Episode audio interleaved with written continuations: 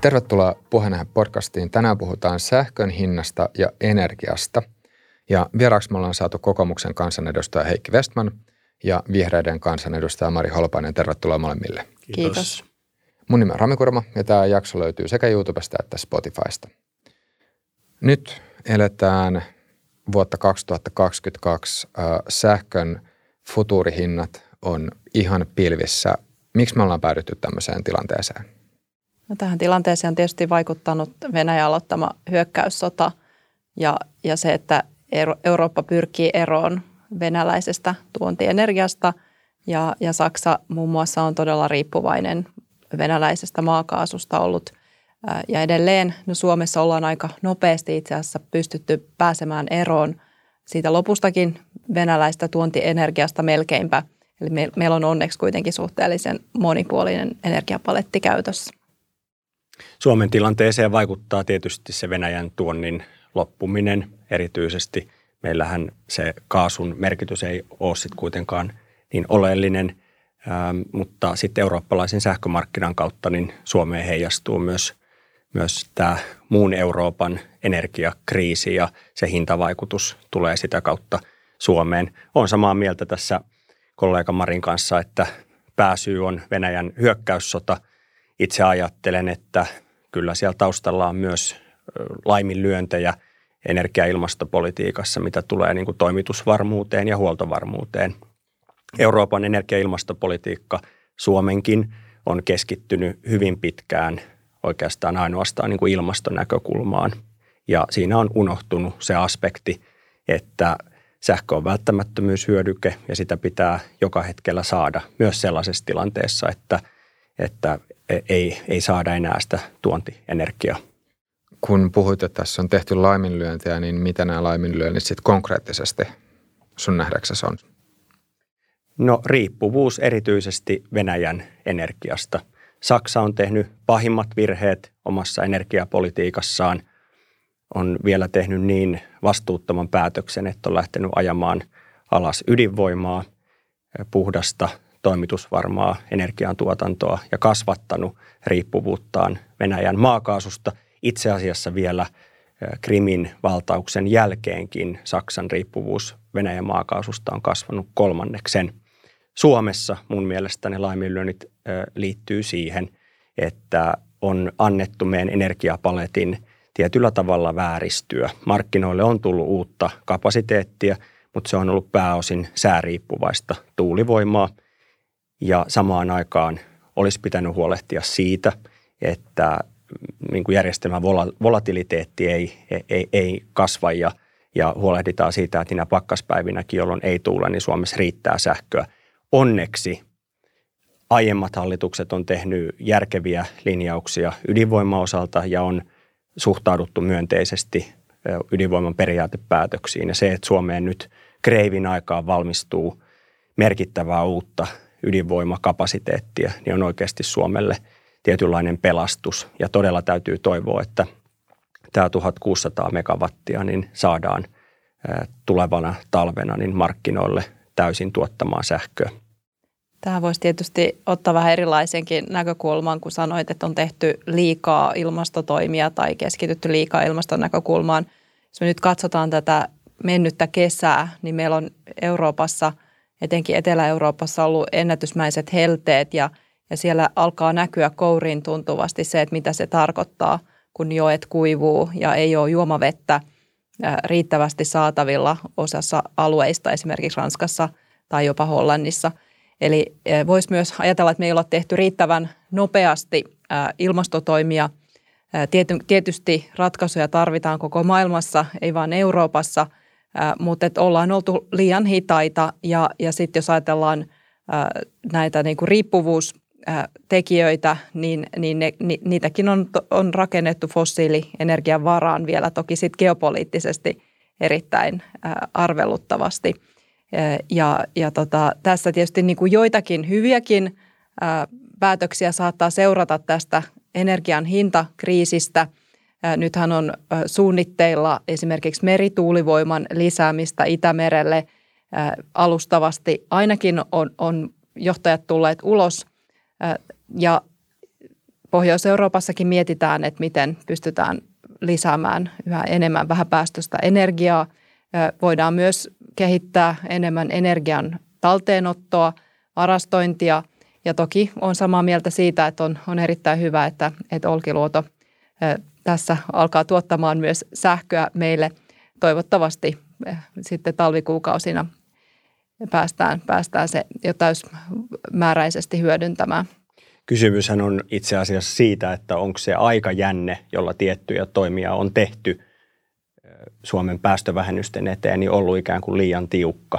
Se on ollut liian hidasta, kun ei, me ollaan tässä tilanteessa. Että... Es, esimerkiksi turpeen alasajo on sellainen ratkaisu, joka on tehty Suomessa aivan liian rajusti. Ja siitähän ihan selkeä osoitus on se, että nyt tulevaa talvea varten niin turpeen nostoa on taas lisätty ja, ja hallitus on siihen jopa sitten niin kuin kannustanut. Että tietyllä tavalla pitää huolehtia siitä, että siirtyminen fossiilisista polttoaineista täysin puhtaaseen tuotantoon tapahtuu hallitusti ilman, että huolto- ja toimitusvarmuutta vaarannetaan. Nyt tämän päällä olevan sähkökriisin yksi keskeinen ratkaisu on se Suomessa, Euroopassa laajastikin, että kaikki olemassa oleva kapasiteetti pidetään markkinoilla. Me tarvitaan ensi talveksi, kriisitalveksi Suomessa myöskin hiilivoimalat täysillä tuottamaan ja tarvitaan sitä CHP-tuotantoa, joka sillä turpeella tapahtuu, jotta Suomessa riittää sähköä ja kodit saadaan lämpimäksi – ja tehoreservi itse asiassa, joka on ollut julkisuudessa tässä keskustelussa, niin on, yksi tällainen kriittinen asia. Ja olin itse tosi pettynyt siitä, että hallitus ei nyt budjettiriihessä tehnyt päätöstä siitä, että tehoreservi vapautetaan ensi talveksi markkinoille. Käytännössä tehoreservissähän se kriittisin laitos on toi Fortumin Meripor, Meriporin hiililauhdevoimala, joka on nimellis teholtaan vastaa käytännössä Loviisan ydinvoimareaktoreita. Ja tällaisen niin kuin järjestelmän kannalta jo merkittävän kapasiteetin pitäminen jossain reservissä tällaisena kriisiaikana, niin on oikeasti vastuutonta. Ja kantaverkkoyhtiö Fingrid, joka on siis Suomessa järjestelmä vastaava ja tuntee parhaiten ikään kuin sähköjärjestelmän tilan, niin on vedonnut siihen, että tätä tehoreserviä pitää vapauttaa markkinoille – Ongelmahan on siinä, että tehoreservin säännöt sellaisena kuin ne on nykyisessä laissa ja myös EUn sähkökauppa-asetuksessa sanoo, että sitä tehoreserviä ei voi käyttää, jos se siis päätetään varata sinne reserviin tietty määrä kapasiteettia. Sitä ei voi käyttää ikään kuin hinnan sääntelyyn. Sillä ei voi vastata kohonneeseen hintaan, vaan sen saa ottaa käyttöön ainoastaan siinä tilanteessa, että järjestelmä vastaavalta, siis Fingridiltä, loppuu kaikki muut keinot vastata siihen tehopulaan. Eli että ne on ostanut säätösähkömarkkinoilta käytännössä kaiken säätösähkön, ne on käynnistänyt kaikki omat varavoimalansa, niin vasta siinä tilanteessa saa sen tehoreservin nykyisten sääntöjen mukaan aktivoida käyttöön. Ja se, että koko säätösähkömarkkina on ostettu tyhjäksi, tarkoittaa, että sähkön hintahan on jossain aivan pilvissä siinä tilanteessa. Ja tämän takia, koska sitä tehoreserviä ei nykyisten sääntöjen mukaan saa käyttää vastaamaan kohonneisiin hintoihin, niin koko tämä reservi pitäisi jättää perustamatta, jolloin se hiililauhdevoimala olisi markkinoilla ja Fortumin pitäisi sitä markkinaehtoisesti ajaa. Ja sitä olisi kannattava ajaa nykyisellä hintatasolla. Saksassa hiililauhteen muuttuva kustannus on joku tuommoinen 180 euroa megaa kohti. Ja ihan selvä asia, että kun Suomen pörssissä tällä hetkellä me aluehinta on joku 500 niin, niin sitä olisi todellakin kannattavaa ja itse asiassa se tuottaisi Fortumille yli 4 miljoonaa euroa joka päivä liikevoittoa. Niin tämä kapasiteetti ja kaikki mahdollinen, myöskin fossiilinen kapasiteetti pitäisi tulevana talvena pitää markkinoilla. Ja mä väitän, että vielä muutamakin talvi tästä eteenpäin, kunnes sitten puhtaaseen kapasiteettiin investoimalla ja hallitulla siirtymällä, niin saadaan Suomen sähköjärjestelmä kokonaan fossiilittomaksi. Se tulee tapahtumaan, mutta sen siirtymän pitää olla hallittu. Ydinsyy sähkökriisille on toki Putinin hyökkäyssota ja se, että Eurooppa on liian riippuvainen venäläisestä energiasta, mutta edelleen Tämä on osoitus siitä, että huoltovarmuudesta, toimitusvarmuudesta pitää pitää kiinni.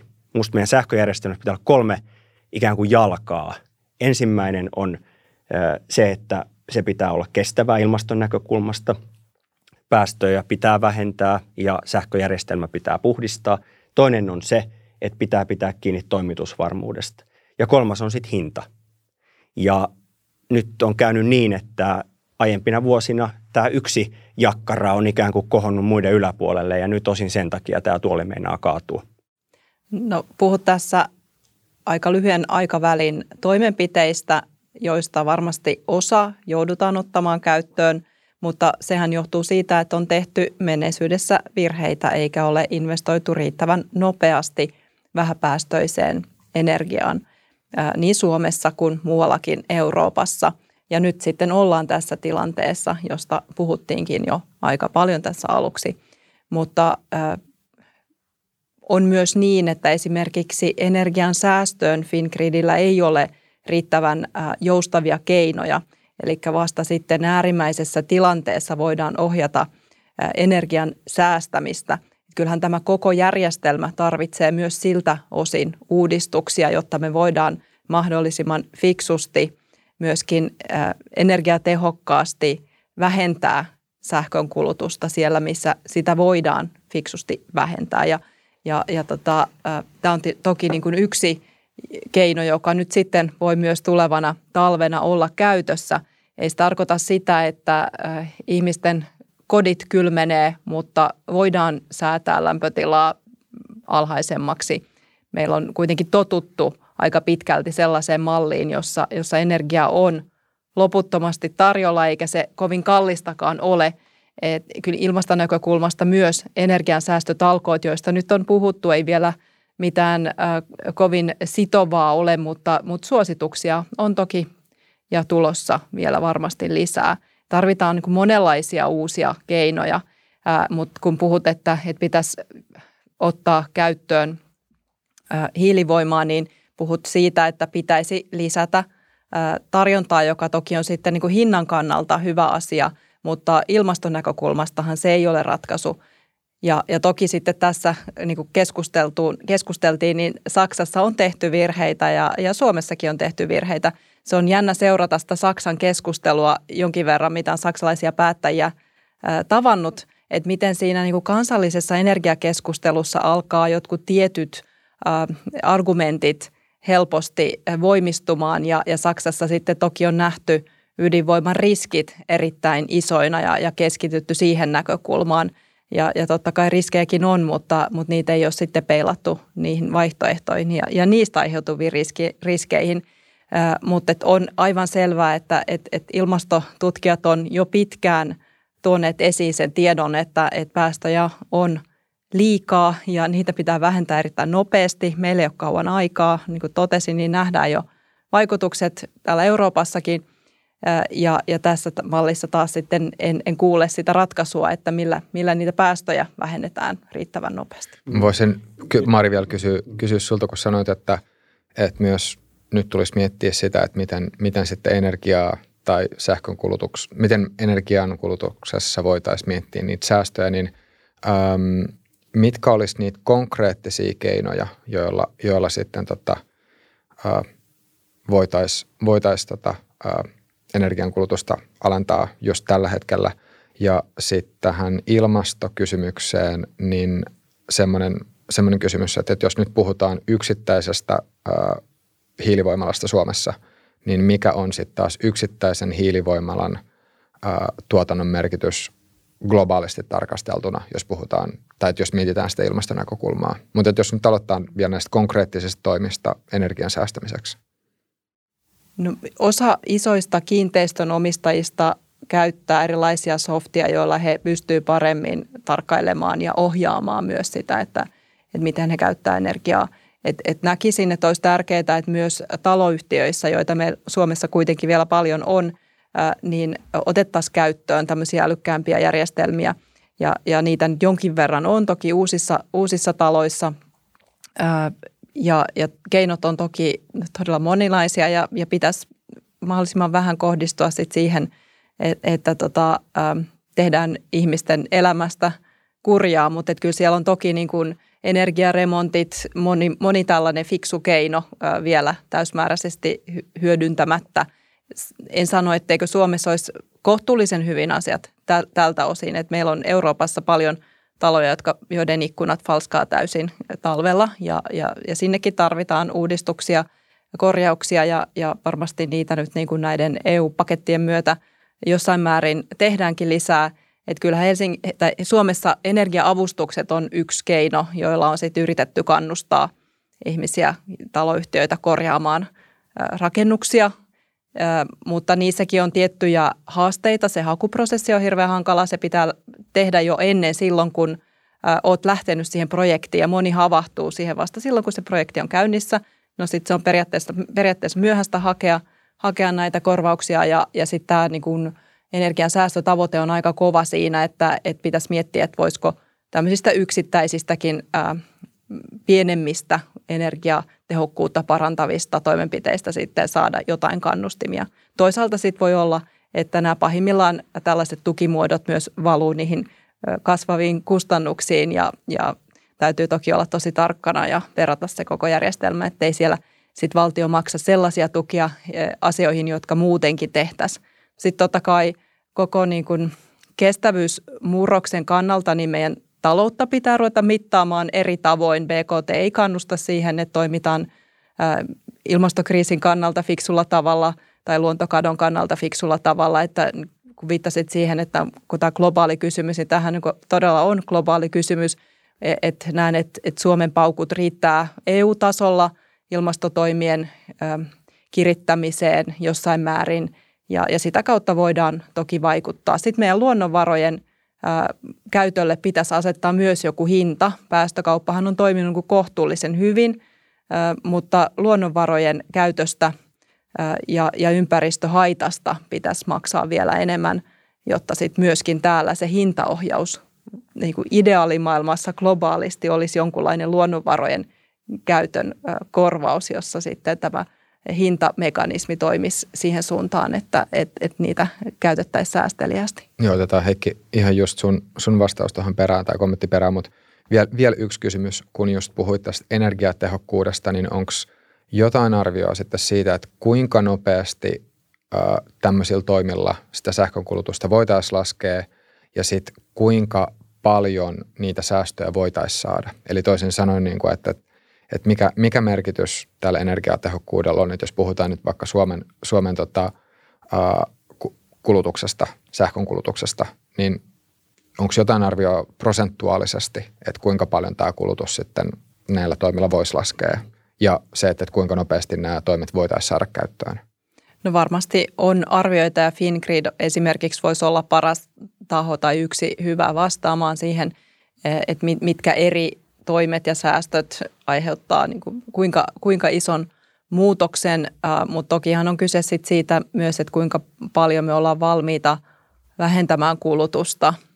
Ja, ja siinä niin kuin on toki se ristiriitainen puoli, että se kulutuksen sähkön käytön vähentäminen olisi, olisi toki myös ilmaston kannalta hyvä asia silloin, kun, kun se sähköä tuotetaan ilmaston kannalta kestämättömillä tavoilla.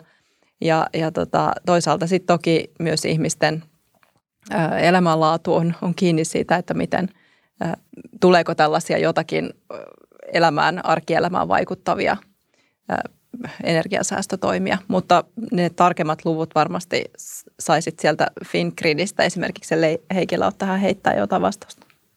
Mä oikeastaan palauttaisin tätä keskustelua nyt siihen, tämä on vähän ylätasolla. Tässä on musta kaksi niin kuin ulottuvuutta. Ensinnäkin pitää katsoa tätä tulevaa talvea ja ehkä vielä seuraavaa talvea, jotka on ihan nyt oikeasti kriisitalvia sähkön saannin ja hinnan osalta. Ja sitten pitää katsoa pidempää aikajännettä. Se, mihin mä viittasin aiemmin tehoreservin osalta ja sen kannalta, että kaikki mahdollinen kapasiteetti, kaikki mahdollinen polttoaine, myös ne paljon parjatut turve ja kivihiili pitää pitää paletissa mukana, niin liittyy näihin tuleviin kriisitalviin. Muuhun otti yhteyttä uusmaalainen omakotitaloasuja, jonka omakotitalossa on suora sähkölämmityskulutus noin 20 000 kilowattituntia vuodessa. hänellä menee määräaikainen sopimus nyt poikki ja on oletettavaa, että hän voi joutua ostamaan uuden sopimuksen jopa 50 senttiä per kilowattitunti, kun aiempi sopimus oli 5 senttiä. Niin tämä tarkoittaa, että siis hänen lämmityskulut nousee noin reilusta tonnista niin kymmeneen tuhanteen, siis tämän, tämän omakotitalon sähkön kulutuksen, kulutuksen tota, kustannus. Ja, ja tota, kyllä niin kuin tälle omakotitaloasujalle pitää olla muukin vastaus kuin se, että, että tota, sä, säästä sähköä. Että ei hän kykene ihan ylettömästi sitä sähköä säästämään. Hän pystyy ajastamaan sen tota, niin kuin lämminvesivaraajan yöajalle. Hän pystyy laskemaan suihkujen lämpötilaa, hän pystyy laskemaan huoneen lämpötilaa. Jos sattuu olla varaava takka, hän pystyy varaamaan klapeja. Suomalaiset on ryhtynyt jo näihin Joo, toimenpiteisiin. Kyllä. Suomalaiset on niin kuin varautumisen kanssa. Muuten mielenkiintoista siinä, siitäkin näkökulmasta, että kun pienpoltto oli jokin aika sitten vielä pannassa, niin nyt siihen kannustetaan. Ja onneksi suomalaisilla on, ne, on niitä takkoja. Ja, ja tota, kyllä mä ajattelen, että tämän omakotitaloasujen näkökulmasta pitää olla tälle tulevalle talvelle vaikuttavia ratkaisuja, jotka selkeästi alentaa sitä hänen sähkölaskun hintaa – ja toiseksi pitää olla näkymä siitä, että vaikka tulevana talvena pitääkin säästää sähköä ja pitääkin joustaa, niin tuleva voimajärjestelmä on semmoinen, että se on rakennettu niin kuin häntä varten, ihmistä varten, eikä niin, että ihminen on sitä voimajärjestelmää varten. Mä uskon, että suomalaiset tsemppaa tällä sähkönsäästökampanjalla tosiaan tulevan talven, mutta pitää olla näkymä siitä, että me palataan jollain tavalla normaaliin aikaan. Ja, ja tota, mitä tulee näihin toimenpiteisiin, ää, niin tosiaan lyhyellä aikajänteellä kaikki mahdollinen kapasiteetti tuotantomarkkinoille. Mä puhuin äsken tehoreservistä. Toinen asia on, on nämä verotoimenpiteet, joita hallitus on nyt aivan oikein tehnyt. Niistä kiitos. Sähkön alvialennus oli oikea toimenpide, mutta suuruusluokalta on luonnollisesti riittämätön. Että tämän esimerkkitalouden osalta niin siinä puhutaan – puhutaan tota joistain satasista vuodessa kuitenkin. Niin itse asiassa voisi vielä avata, että mikä tämä, mikä tämä sähkön alvialennus nyt sitten on ja mikä, mikä sen merkitys on? Mm.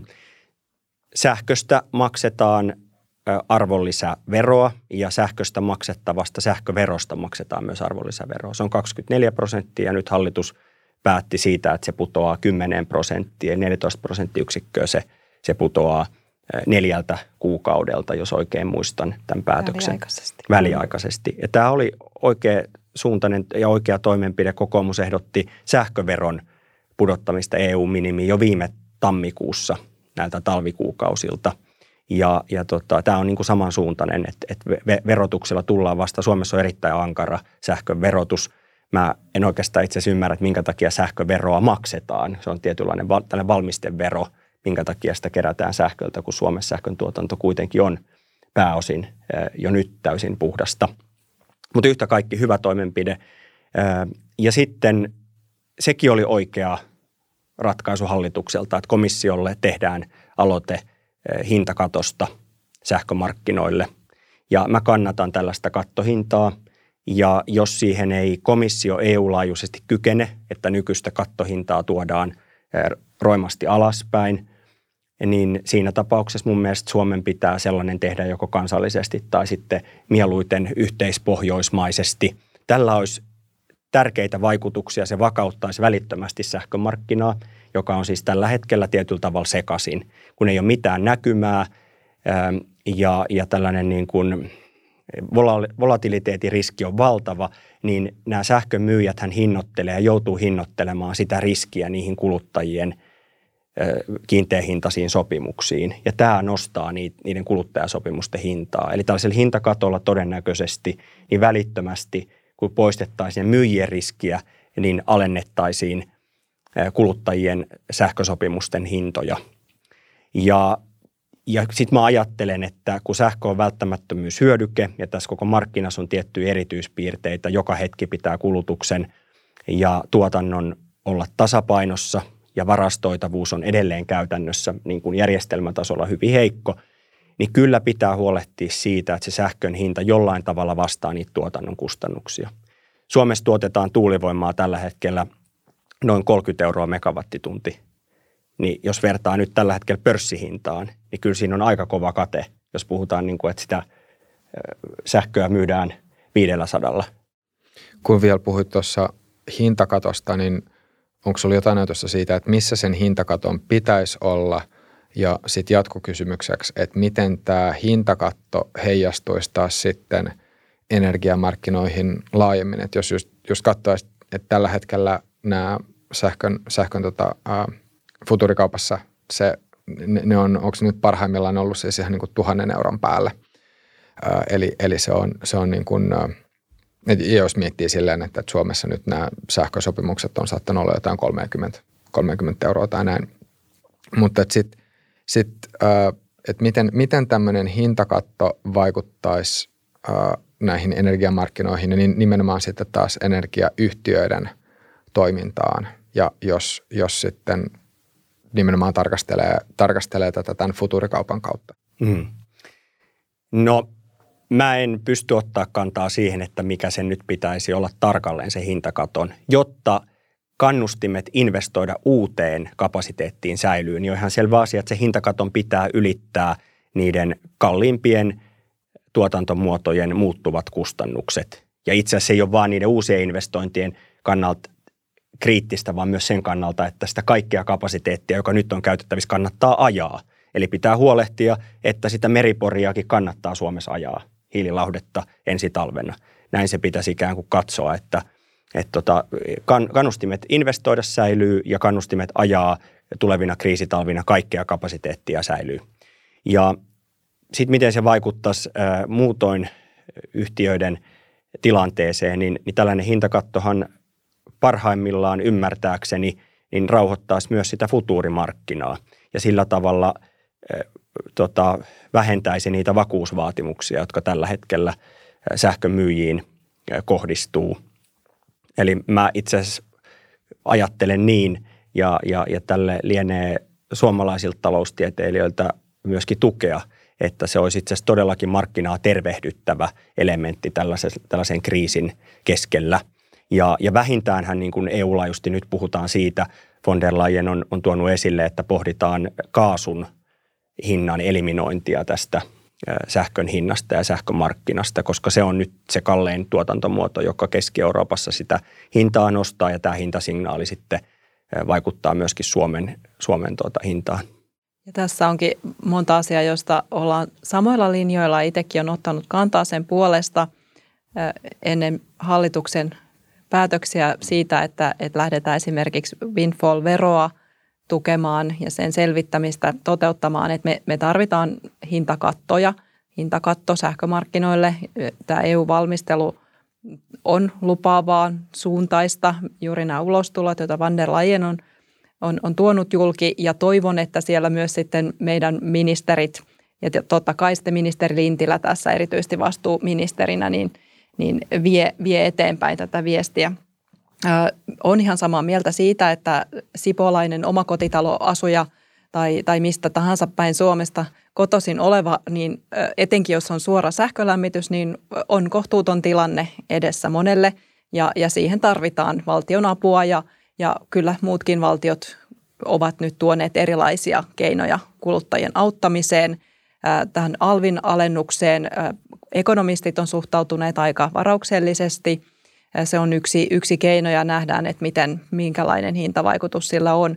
Mutta inflaatio laukkaa erittäin kova, kovaa ja, ja juuri nimenomaan energiahinnoista johtuva inflaatio, jolla on sitten kerrannaisvaikutuksia myöskin erilaisiin kustannuksiin ja, ja palkkoihinkin.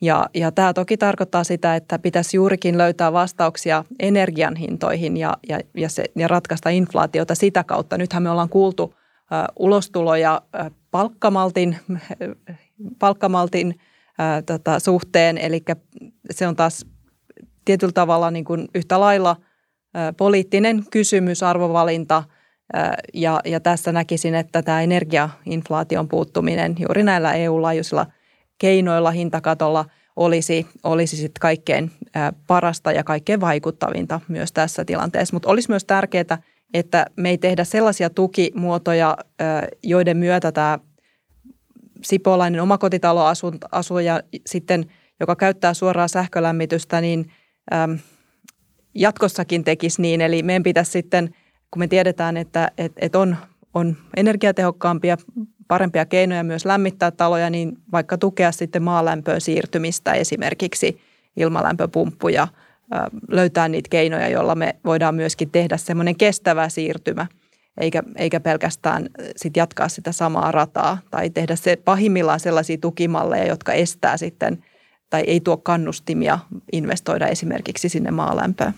Tässä olisi niin kuin oleellista se juuri, että siihen markkinamalliin nyt pikaisesti puututaan. Että mä ymmärrän nyt nämä hallituksen tukiratkaisut, myös sen sähkövähennyksen. Se on näille suorille sähkölämmittäjille, voi olla todella kriittinen. Yksi perhe sanoi mulle, että he joutuu todennäköisesti hakemaan pankista lainaa selvitäkseen niin kuin ensi talvesta. Eh, mutta tämähän ei voi olla mikään pysyvä ratkaisu, että, että tällainen kuluttajakompensaatio. Se on ollut Euroopassa tähän asti se näyttää olevan trendi. Ja Suomi on ollut itse asiassa ilmeisesti kitsaimpia EU-maita tulemaan tässä niin kuin – kuluttajia vastaan. Mutta tämähän on tietynlaista sellaista laastarointia, että kun haava vuotaa, niin silloin pitäisi oikeasti niin kuin tikata ja, ja ne muutokset pitää tehdä siihen markkinamalliin. Ja mä ajattelen myös, että meillä ei ole varaa tällaiseen 800 miljoonan euron velkaralliin nyt, joka tämäkin sähköpaketti on, että tällaisena kertaluontoisena kriisitoimenpiteenä ymmärrettävä, mutta tämä ei voi mitenkään olla, olla pysyvä ratkaisu. Sitten mitä tulee tähän kulutusjoustoon, johon Mari aiemmin viittasi, niin järkevästi toteutettuna, niin ehdottoman kannatettavaa. Että tällä hetkellähän niin kuin Suomessa ei oikeastaan löydy sellaista kuluttajille suunnattua tuotetta, jossa, jossa jollain tavalla tuota, kuluttaja pystyisi itse vaikuttamaan tosi selkeästi siihen omaan, omaan niin kuin hintaansa tämän jouston kautta. Et pörssisähkösopimukset tietysti on olemassa – jolloin niiden kalliiden tuntien aikana pystyy sitä kulutusta vähentämään, mutta se on aika työlästä ja, ja, ja harva, harva kuluttaja niin kuin pystyy siihen tai haluaa siihen ryhtyä. Et pitäisi löytyä joku sellainen tapa, jolla keskitetysti sähkön kulutusta pystyisi myös kuluttajien osalta ohjaamaan kuluttajan valinnan mukaan, jolloin ikään kuin voisi ostaa halvemmalla – sähköä sitä vasten, että on valmis tällaiseen kulutusjoustoon. Ja tämä vaatisi esimerkiksi sitä, että sähkömittareihin asennettaisiin sellaisia releitä, joilla verkonhaltijat pystyisi ohjaamaan sitä kulutusta keskitetysti. Että ikään kuin kulutusjousto pitäisi tehdä oman valinnan mukaan mahdollisimman helpoksi.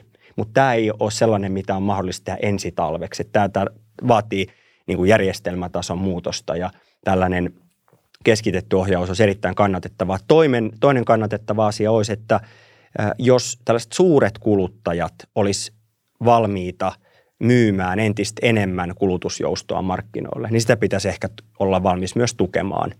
Eli niin, että esimerkiksi tuotantoa siirretään yöaikaan.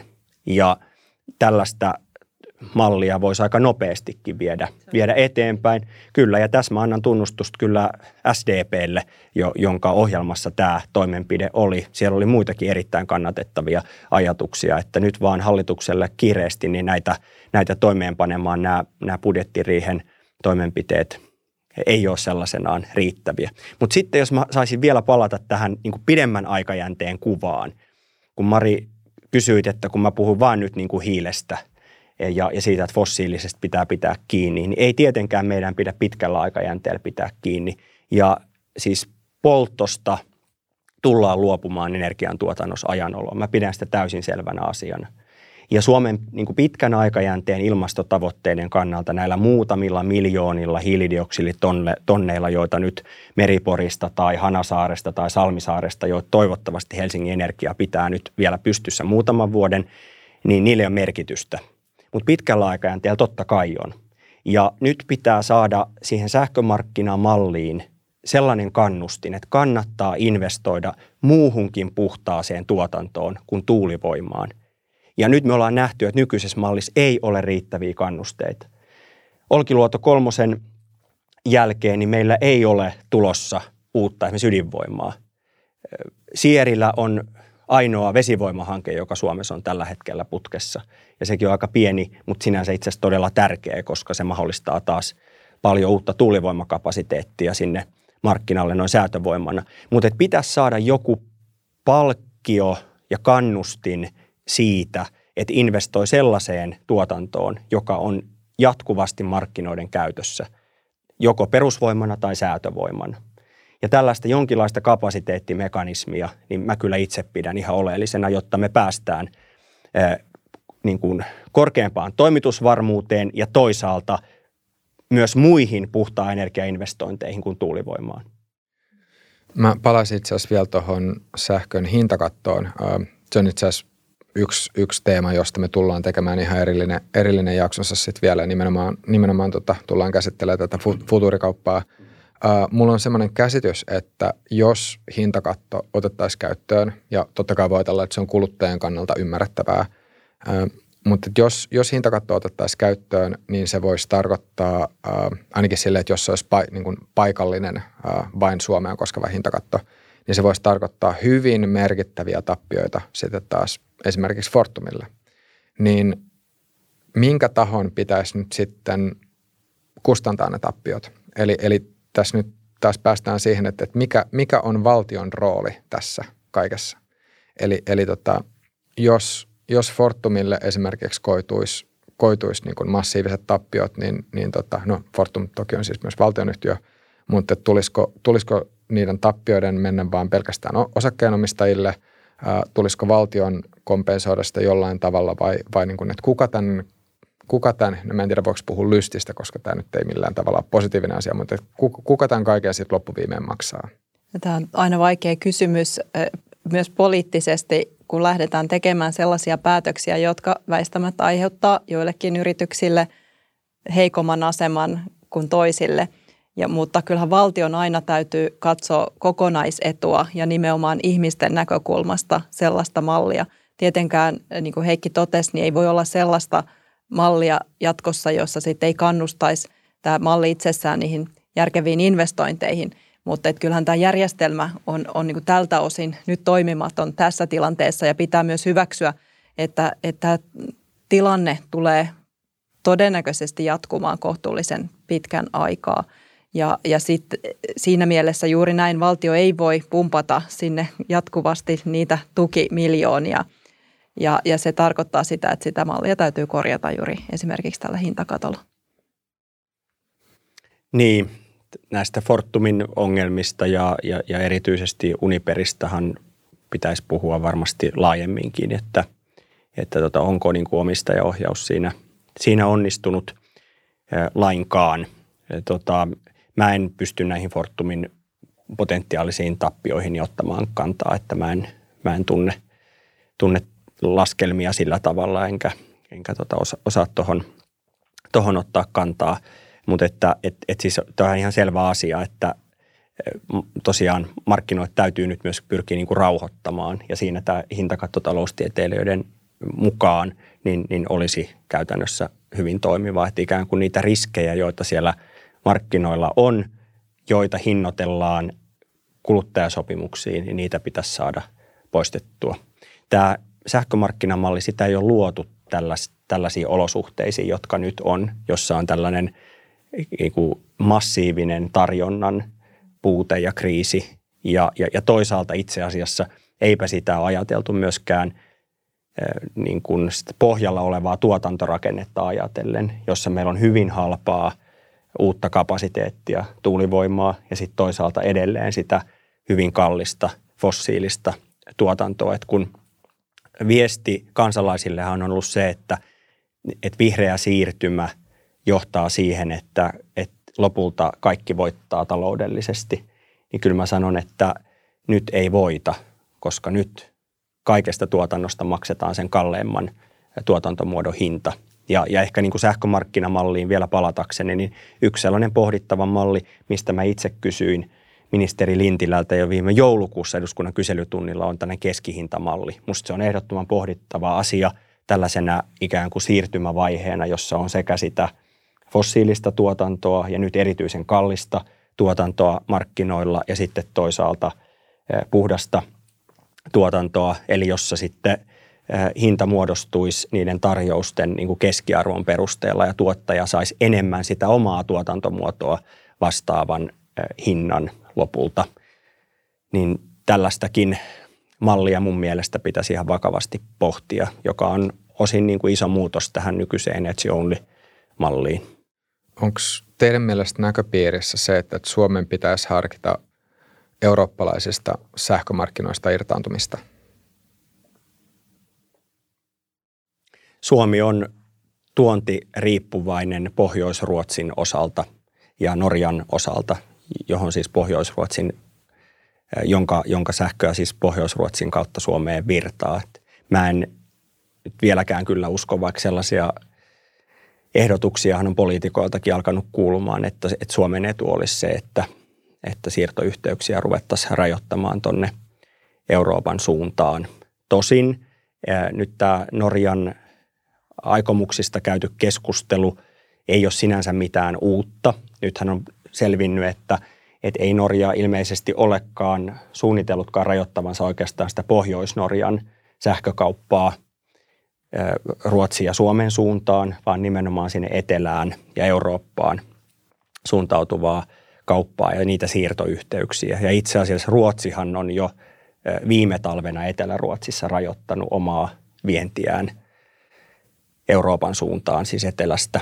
Ruotsihan, Ruotsissahan on hyvin voimakkaasti jakautunut hinta, koska niiden maan sisäiset siirtoyhteydet on niin heikot, että niillä on siellä Pohjois-Ruotsissa sitä vesivoimasta johtuvaa ikään kuin ylikapasiteettia, joka on nyt todellakin Suomen etu, että näin on, koska ne ei käytännössä niiden maan sisäisten rajallisten siirtoyhteyksien vuoksi niin saa sitä muualle kuin Suomeen, Suomen suuntaan – ja, ja itse asiassa siirtoyhteydet ovat oleellisia siksikin, että niitähän pitää vahvistaa entisestään nimenomaan sinne Ruotsiin. Että Aurora Line, joka, joka on nyt tota hankkeena käynnistynyt, joka on siis uusi tällä rajayhteys Pohjois-Ruotsin vesivoimaan, niin on Suomelle tosi kriittinen ja pitää pitää huolta, että se nyt valmistuu viimeistään silloin vuonna 2025 niin kuin on suunniteltu. Ja kaikki toimet, joilla sitä saisi hoputettua, niin olisi Suomelle kyllä hyvin tärkeitä ei varmasti myöskään huoltovarmuuden kannalta ole, huono asia, että, että on yhteiset sähkömarkkinat ja, ja tosiaankin niin kuin hyvin huolestuneitahan Suomessa oltiin Norjan suunnitelmista siinä vaiheessa, kun ei ehkä sitten ollut vielä selvinnyt, että mitä, mi, mitä tarkalleen ottaen tulee Norja tekemään, mutta, mutta että kyllähän tässä niin kuin myös kansalliset intressit ähm, korostuu ja, ja kyllä toivon, että, että Norjassakin sitten on – on, on sellaista yhteisvastuuta, että siellä on kuitenkin nyt hyödytty ä, öljyn hinnan noususta, he, he, heidän öljyn hinnan noususta ja, ja sitten toisaalta niin kuin aikamoiset energia, ä, energiamahdollisuudet Norjassa on, että et, et, tässä tarvitaan kuitenkin sellaista yhteiseurooppalaista solidaarisuutta ja, ja sietokykyä ä, nyt tulevina vuosina, jotta sitten – myöskin niin kuin tämä yhteinen rintama tämän, tämän sodan ja pakotteiden osalta säilyy. Ja kyllä mulla on todella iso kynnys olisi sanoa, että Suomen ei pitäisi viedä sähköä myös Baltian maihin. Että, että tota, kyllä mä ajattelen, että ainakin sinne suuntaan niin solidarisuutta täytyy olla. Mutta kieltämättä on kyllä käynyt itselläkin mielessä aika monta kertaa, että minkä ihmeen takia suomalaisten täytyy maksaa – sen yhteisen markkinan kautta niistä Saksan energiapolitiikan virheistä. Mä en puhu nyt Uniperistä, vaan mä puhun nimenomaan myös tästä sähkön hinnasta.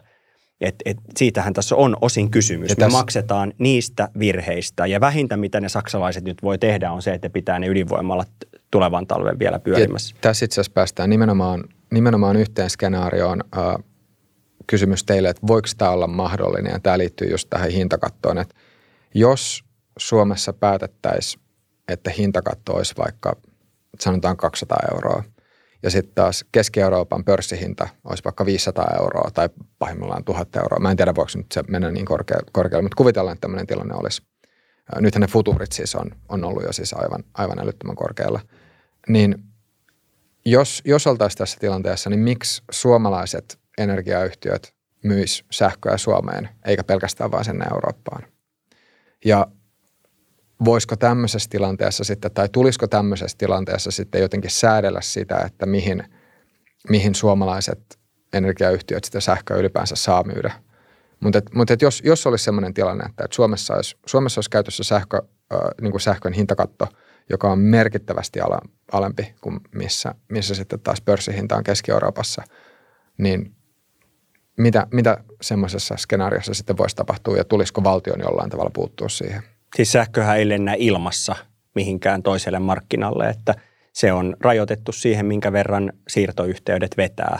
Ja siinä on tietyt rajoitteet tuonne Baltian suuntaan ja sitä kautta Keski-Eurooppaan. Ja nehän viime kädessä rajoittaa sitä, kuinka paljon sitä vientiä voi tehdä. Ja enpä usko, että tuonne Pohjois-Ruotsiin tulisi ikään kuin sieltä suunnasta tulisi kysyntää, vaan kyllä se virtaisi tuolla tuollaisella hintakatolla niin edelleen sieltä Pohjois-Ruotsista tänne Suomeen päin se sähkö.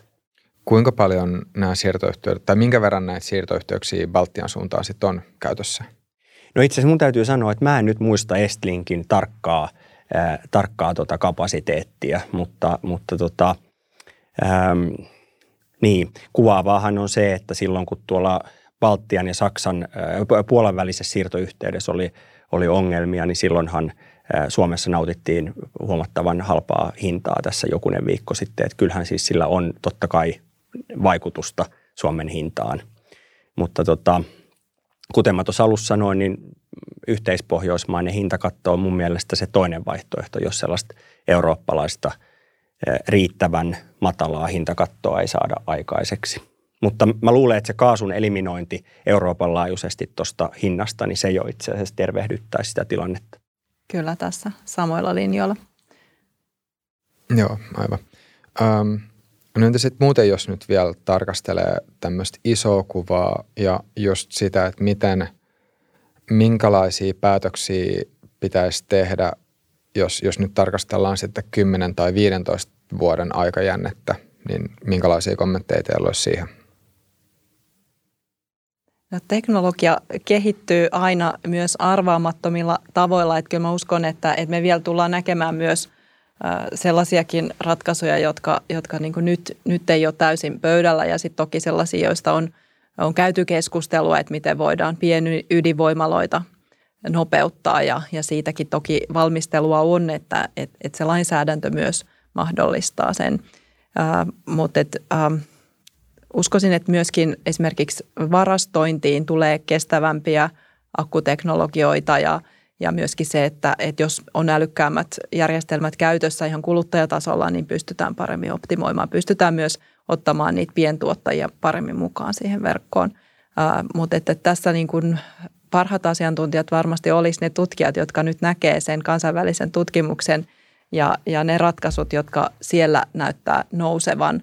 Ja uskon, että tässä, tässä kyllä vielä – asiat tulee muuttumaan yllättävän nopeasti, kun me otetaan lähtökohdaksi se, että päästöjä täytyy vähentää todella nopeasti, niin kyllä se tulee muuttamaan paljon tämän markkinarakenteesta, mutta myös sitten siitä, että mi- mihin teknologioihin ne ratkaisut painottuvat. Itse asiassa mä tuosta Tuosta kysyn vielä yhden, kun puhut kanssa tästä päästöjen vähentämistä. Vielä hetkellisesti palaan tähän nykypäivään, että, että miten, mitä sä Mari sanoisit, että jos nyt mietitään tätä tulevaa talvea, niin kumpi on tärkeämpi prioriteetti?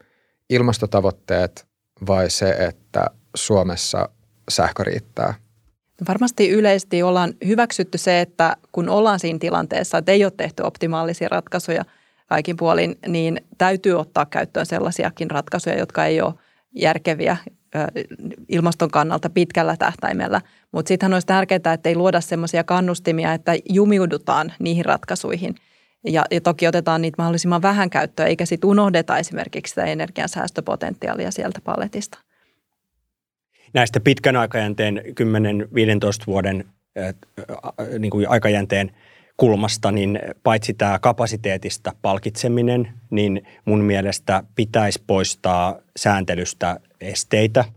Mari mainitsi nämä pienydinvoimat ja SMR kuvion. Mähän on tehnyt, mun ensimmäinen valtionpäivätoimi oli 2019, koski, mä tein toimenpidealoitteen Atte Harjanteen kanssa pienydinvoiman edistämisestä ja luvituksen helpottamisesta.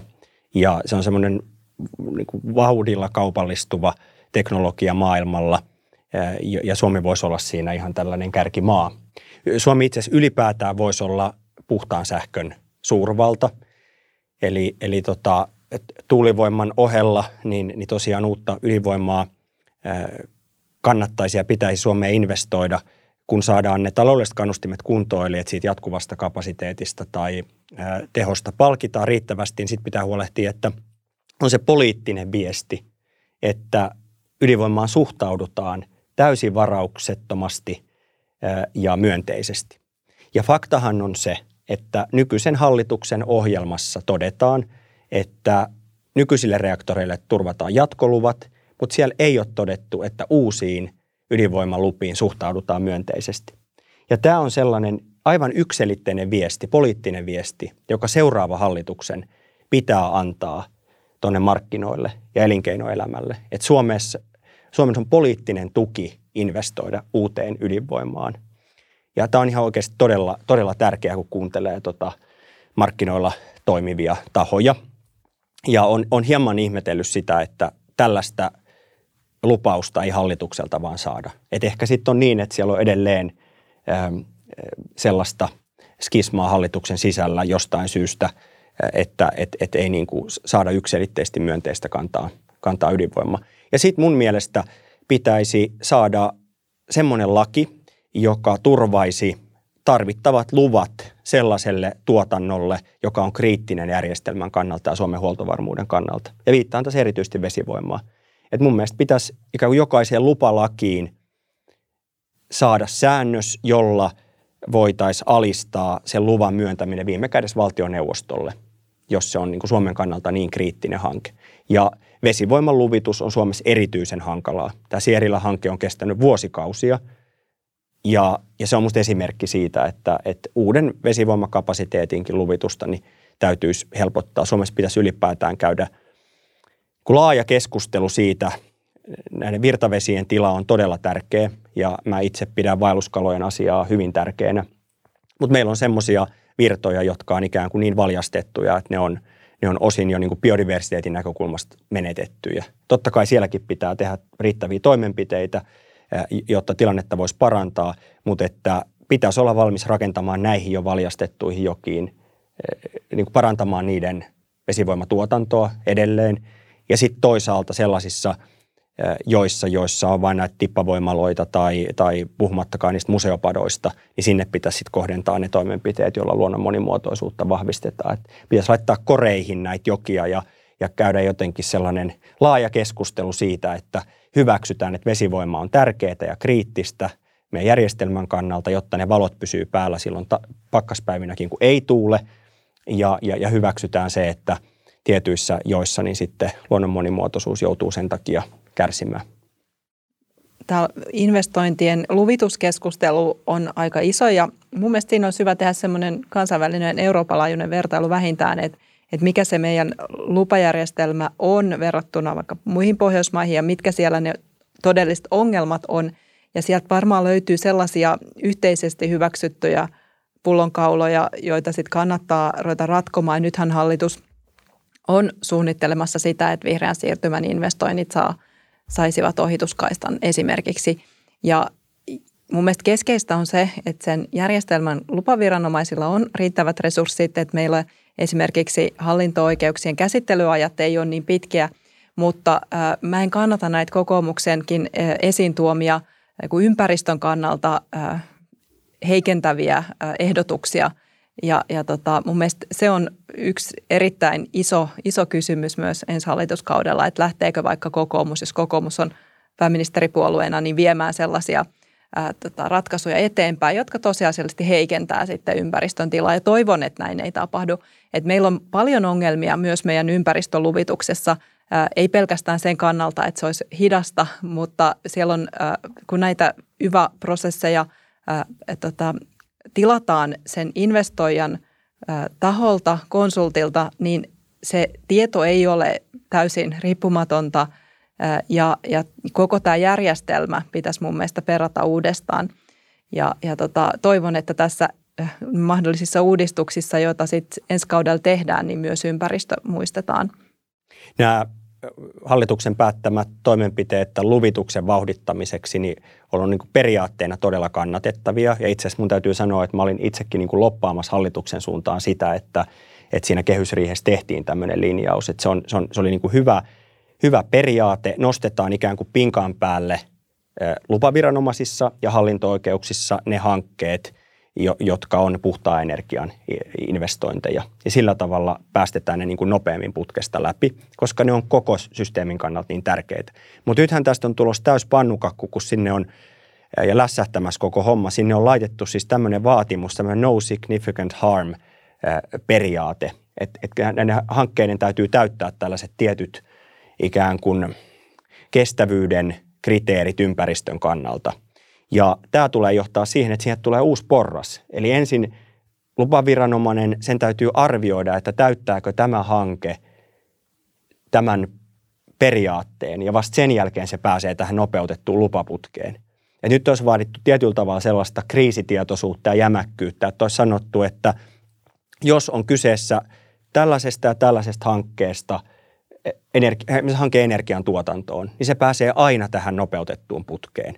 Ja tässä on itse asiassa hallitus tehnyt muitakin erikoisia, erikoisia luvitusta hidastavia toimenpiteitä. Että yksihän oli tämä, että tuulivoimaloiden rakennuslupaan tuotiin tällainen laaja valitusoikeus.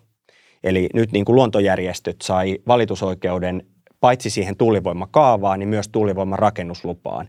Ja nyt toisin sanoen pystyy niin kuin samasta asiasta valittamaan tuulivoimaloiden osalta vielä siinä rakennuslupavaiheessakin. Ja, ja tämähän on niin kuin tuulivoimateollisuuden viesti ollut, että tämä tulee todellakin hidastamaan uusia tuulivoimainvestointeja. Se on, se on hyvin harmillinen asia. Tämä luvituksen sujuvoittaminen on tärkeä, mutta siinä pitää ihan oikeasti tietää, mitä tekee, koska piru asuu siinä yksityiskohdissa. Näin niin kuin vanhana ympäristöjuristina, niin Tuulivoimala investoinnit onneksi on aika ripeästi kasvaneet ja, ja tota, myöskin Suomi ei ole mitenkään erityisen niin kuin, osallistava. Että kyllä meidän täytyy pitää huolta siitä, että myös ihmisillä, ihan tavallisilla ihmisillä järjestöillä, nimenomaan ympäristöjärjestöillä, joilla sitten on ne pienet resurssit myös vartioida ikään kuin vähän vahtia sitä, että onko siellä sellaisia hankkeita – jotka voisi olla kunnianhimoisempia. Eihän se aina tarkoita sitä, että nämä hankkeiden täytyy kaatua, mutta siellä täytyy olla riittävän kunnianhimoiset ympäristökriteerit, jotta meidän järvet pysyy puhtaina. Ja, ja esimerkiksi nyt tämä Finpulpin keissi on yksi esimerkki siitä, että, että meillä vasta sitten niin kuin korkein hallinto-oikeus ikään kuin tsekkaa, että, että, että meillä on riittävät ympäristökriteerit siellä, että se veden tila ei heikkene. Ja näähän on myös EU-tasolta tulevia, tulevia, tulevaa lainsäädäntöä. Että et kyllä meillä on paljon parantamista. Mä veikkaan, että kyllä siellä niin aluetasolla on paljon vaihtelevuutta, että kuinka paljon resursseja viranomaisilla on esimerkiksi taidosti seurata sitä, että, että kuinka kestä, ympäristökestäviä nämä hankkeet on. Ja sitten voitaisiin varmaan puhua pitkäänkin siitä, että kuinka taloudellisesti kannattavaa on Suomen ajaa lisää sellu, selluvoimaloita, sellutehtaita tähän maahan. Että et kyllä mä niin kokonaisuutena toivon, että tässä muistetaan kuitenkin – että me ollaan ainoastaan osaamiseen nojaava talous. Meillä ei ole sellaisia niin, kuin, niin merkittäviä luonnonvaroja tai ylipäätään semmoisen perusteollisuuden tai luonnonvaratalouden kan, varaan ei kannata, kannata tota, rakentaa taloutta, vaan sen, sen huippuosaamisen monella alalla. Ja, ja silloin myös niin kuin ehkä ymmärtää, että, että kyllä näihin isoihin teollisiin investointeihin tarvitaan myös sitä malttia, totta kai riittävän sujuvat investointiprosessit, lupaviranomaisten resurssointi ennen kaikkea ja sitten se riippumaton tieto. Nyt kun Mari otti esille tämän Finpalpin keissin, niin siitä on kyllä jatkettava sen verran, että mä itse luin sitä kohon päätöstä kyllä täysin hämmentyneenä. Et siinä on tämä niinku varovaisuusperiaate, johon se hanke kaatui. Ympäristöoikeudessa hyvin tärkeä periaate, jos pitää varautua myös niin kuin potentiaalisiin ympäristöriskeihin, niin se on viety todella pitkälle. Ja se on viety siis niin pitkälle, että se mun mielestä ylittää niin kuin EU-tuomioistuimen oikeuskäytännön, mitä varovaisuusperiaatteesta on sanottu.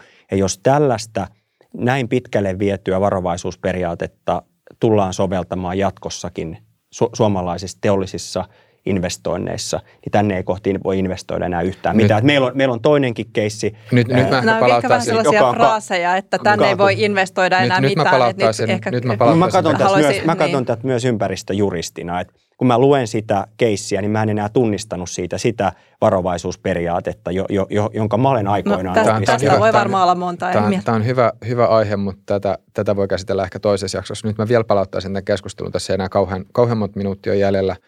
Ö, yleisesti sitten taas tähän energian, voisiko sanoa energian ö, sähkön tuotantoon, että mikä teidän näkymä on, ja nyt jos nimenomaan tarkastellaan sitten tätä useamman vuoden, useamman vuoden aikaperspektiivillä, niin mikä valtion rooli on tässä kaikessa? Että kuinka paljon tässä sähkön ja energian tuotannossa pitäisi, pitäisi tota antaa markkinoiden ikään kuin hoitaa tämä asia? Ja, ja tota, että tulisiko, tulisiko olla niin, että valtio selkeästi luo raamit, pelisäännöt – rajoitteet ja sitten sit niin kuin annetaan markkinoiden hoitaa se tehokkain ja halvin ja ympäristöystävällisen tapa tuottaa sähköä? Ja kuinka paljon valtion sitten taas pitäisi itse olla aktiivisesti jotenkin olla, olla ohjaamassa tai vaikka, vaikka sitten olla, olla tuottamassa, tuottamassa sähköä, koska kyllähän nyt tässä voi sanoa näin, että tässä akuutin energiakriisin keskellä on, on myös niin kuin, kuullut sellaisia näkökulmia, että on ihan mahdollista, että nyt, nyt niin kuin energiayhtiöitä tullaan kansallistamaan. Mutta miten, miten teitä näkisitte just valtion roolin tässä, tässä niin kuin pitkällä aikavälillä? Koko energiamarkkinamalli, siis sähkömarkkinamalli, jota, joka Euroopassa on käytössä, niin sehän on siis regulaatiolla luotu. Se on poliittinen päätös, että näin sähköstä käydään kauppaa ja näin tämä niin kuin markkina on järjestetty. Että sehän on siis niin kuin valtion luoma malli ja, ja tota, ne säännöt on poliittisesti sovittuja sääntöjä. Et siinä mielessä se, se hokema, jota, ja nyt tässä vähän kohdistan kritiikkiä kyllä tuonne energiateollisuuden puoleen, että on sanottu, että markkinoihin ei pidä puuttua, niin kyllä poliitikkojen tehtävä on huolehtia siitä, että ne markkinat toimii ja ne pelisäännöt on toimivia. Ja nämä nykyiset pelisäännöt, joiden siis nyt pitäisi jonkun mukaan antaa vaan toimia nykyisellään, niin ne ei tässä kriisissä toimi, jolloin niitä sääntöjä pitää muuttaa. Ja, ja, ja siitä musta on kysymys, että kyllä todellakin pitää markkinoiden antaa toimia ja, ja tota, vaan ne säännöt pitää olla sellaiset, että se johtaa toimivaan lopputulokseen. Ja siinä pitää olla huomioituna musta nämä kolme – kolme jakkaran jalkaa, eli toimitusvarmuus, kohtuullinen hinta ja ilmastotavoitteet. Ja näiden pitää olla tasapainossa. Sellainen sen markkinamallin pitää olla. Ja toinen, missä vedotaan aina, että markkinoiden pitää antaa toimia, on päästökauppa. Ja päästökauppahan on siis nerokas keksintö. Teoriassa itse asiassa myös käytännössä, koska se ohjaa päästövähennykset sinne, missä ne on kustannustehokkainta tehdä. Mutta se, mikä määrä päästöjä siinä päästökaupassa sallitaan, siis mikä on päästöoikeuksien enimmäismäärä, sehän on täysin poliittinen päätös. Ja ylipäätään se, että mille tasolle sitten lopulta se päästöoikeuden hinta muodostuu, niin sekin on tietyllä tavalla poliittinen päätös.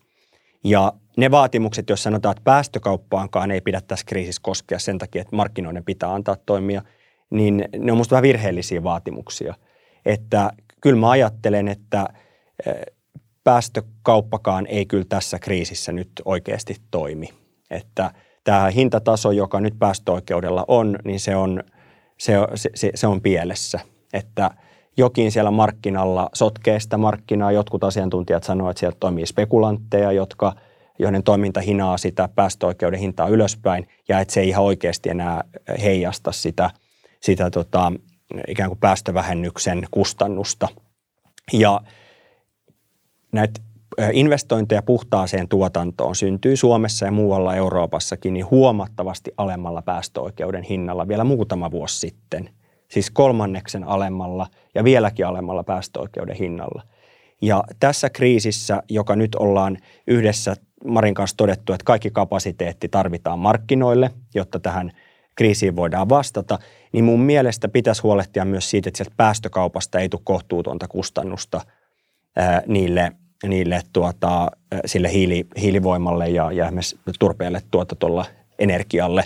Et mä itse ajattelen, että tällainen hintakattosääntely pitäisi tässä kriisissä ulottaa myös sinne päästökaupan puolelle, koska sieltähän se hinta osittain tulee sitten tiettyihin sähkön ja energiantuotannon muotoihin. Mutta siis sun peruskysymykseen kyllä pitää luoda toimiva, järkevä markkinamalli, nykyistä pitää uudistaa ja sitten markkinoiden pitää antaa toimia. Ja pitää huolehtia, että sääntely ja säännöt ei ole myöskään uusien investointien esteenä, kuten nyt pienydinvoiman osalta on tällä hetkellä tai vesivoiman osalta.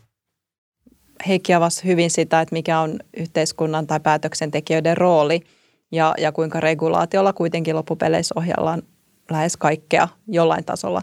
Ja, ja siinä mielessä niin kuin aina, aina ne markkinoiden reunaehdotkin on asetettu sen regulaation myötä ja, ja niin se pitää ollakin, koska meidän ihmisten pitää pystyä vaikuttamaan siihen, että minkälaista yhteiskuntaa me luodaan, mutta varmasti siinä ää, meillä on painopisteeroja, että kuinka vahvasti se ilmastonäkökulma täytyy olla siinä mukana. Ja itse ajattelen, että, että toimitusvarmuus, hinta – ja muut tekijät täytyy ratkaista tämän kehyksen puitteissa, että meidän on erittäin nopeasti vähennettävä päästöjä. Viimeisenä kysymyksenä vielä tähän loppuun. Jos, jos nyt tarkastellaan sitten tätä tulevaa talvea, niin pitääkö valtion tarvittaessa pitää huoli siitä, että sähkölaskut ei karkaa taivaisiin? No pitää pitää pitää huolta siinä juuri näillä keinoilla, jotka on käytettävissä, että vaikutetaan niissä EU-pöydissä, saadaan hintakatto, infolvero, mitkä ne ratkaisut on toimivimmat markkina, markkinoille to, vaikuttavimmat ratkaisut ja, ja sitten toki niin kuin näitä lyhytaikaisia tukitoimia myös, joista nyt on, onkin hallitus osin jo päättänyt, niin niitäkin tarvitaan ennen kuin ne rakenteelliset ongelmat on ratkaistu. Pitää huolehtia siitä, että ihmiset totta kai pärjää, että Suomessa on varaa lämmittää talo ja, ja pitää huolehtia siitä, että sieltä töpselistä myös sitä sähköä tulee. Että kun mä ajattelin, mä, mä olen laman lapsi ja mä muistan ne ajat, jolloin, jolloin Suomesta ja omasta perheestäkin oli oikeasti rahat loppu. Mutta ei silloin, mä en muista sellaista keskustelua, että tuleekohan ensi talvena niin kuin sähköä ja voidaanko me pitää valoja päällä – että tietyllä tavalla ollaanhan me kriisissä, to, todellisessa kriisissä, jos, jos me joudutaan puhumaan tästä, että riittääkö sähkö ja, ja onko ihmisillä varaa pitää siis valoja päällä. Että tota, pitää tulla vastaan samaa mieltä Marin kanssa siinä, että se pitää tapahtua sitten ensisijaisesti muuttamalla niitä markkinan sääntöjä vastaamaan tähän kriisiin ja toissijasti sitten kompensoimalla akuutisti niitä kustannuksia, joihin nämä markkinasäännön muutokset ei sitten vielä ehdi. Niin itse asiassa ihan nyt viimeisin kysymys tähän loppuun. Jos olisi ihan pakko valita, kumpi näistä on tärkeämpi prioriteetti? Se, että sähkön hinta on kohtuullinen vai se, että sähköä tulee töpselistä? No varmastikaan tässä tilanteessa ei voida mitään sille, että hinta joka tapauksessa nousee. Sitä me ei tiedetä tarkalleen kuinka paljon, mutta et, et ikään kuin se, se on myös hyväksyttävä, että et, et näin on, on käynyt – mutta sitten kaikki mahdolliset keinot sitten, joista nyt käytiinkin keskustelua jo, jo niin kuin melko kattavasti, että, että tarvitaan EU-tasoiset keinot käyttöön, niin toki täytyy sitten ottaa, ottaa mahdollisimman nopeasti käyttöön. Mun on vaikea uskoa, että eh, niin kuin tällaisen tähtitaivaallisen hinnan johdosta niin kulutus pystyisi joustamaan Suomessa niin paljon, ainakaan kotitalouksien sähkön kulutus niin paljon, että sillä voitaisiin oikeasti ehkäistä tehopula siinä tilanteessa, jossa sitten ihan oikeasti ei, ei niin kuin tuotanto ja, ja, ja kulutus enää, enää kohtaa. Että ne, ne tota vastaukset siihen tehopulaan täytyy löytyä muilla keinoilla, joita tässä nyt on, on, on myöskin käyty, käyty läpi. Mutta kannustan totta kai siihen, että niinä huippukulutustunteina niin jokainen tämän kriisin vuoksi niin, niin sitä omaa, omaa sähkönkulutustaan koittaa painaa alas, eikä sitä sähkösaunaa tarvitse laittaa ihan oikeasti huutamaan, huutamaan silloin kalliimpina ja, ja kovimman kulutuksen tunteen. All right. Mutta Heikki ja Mari. Nostamme yösaunomiseen. Kyllä, Onko tähän voi päättää keskustelua? Siihen on hyvä päättää, tähän on hyvä päättää keskustelua, eli jos menee saunaan, niin kannattaa mennä sitten yöllä. Mutta Maria, Heikki, oikein paljon kiitoksia vierailusta. Ja kiitoksia kaikille katsojille ja kuulijoille. Tulkaa ihmeessä pistämään YouTuben puolella kommenttia. Näitä energia- ja sähköteemoja tullaan käsittelemään tulevissakin jaksoissa, eli kannattaa myös ottaa kanava tilaukseen. Ja me kuullaan ja nähdään taas ensi jaksossa.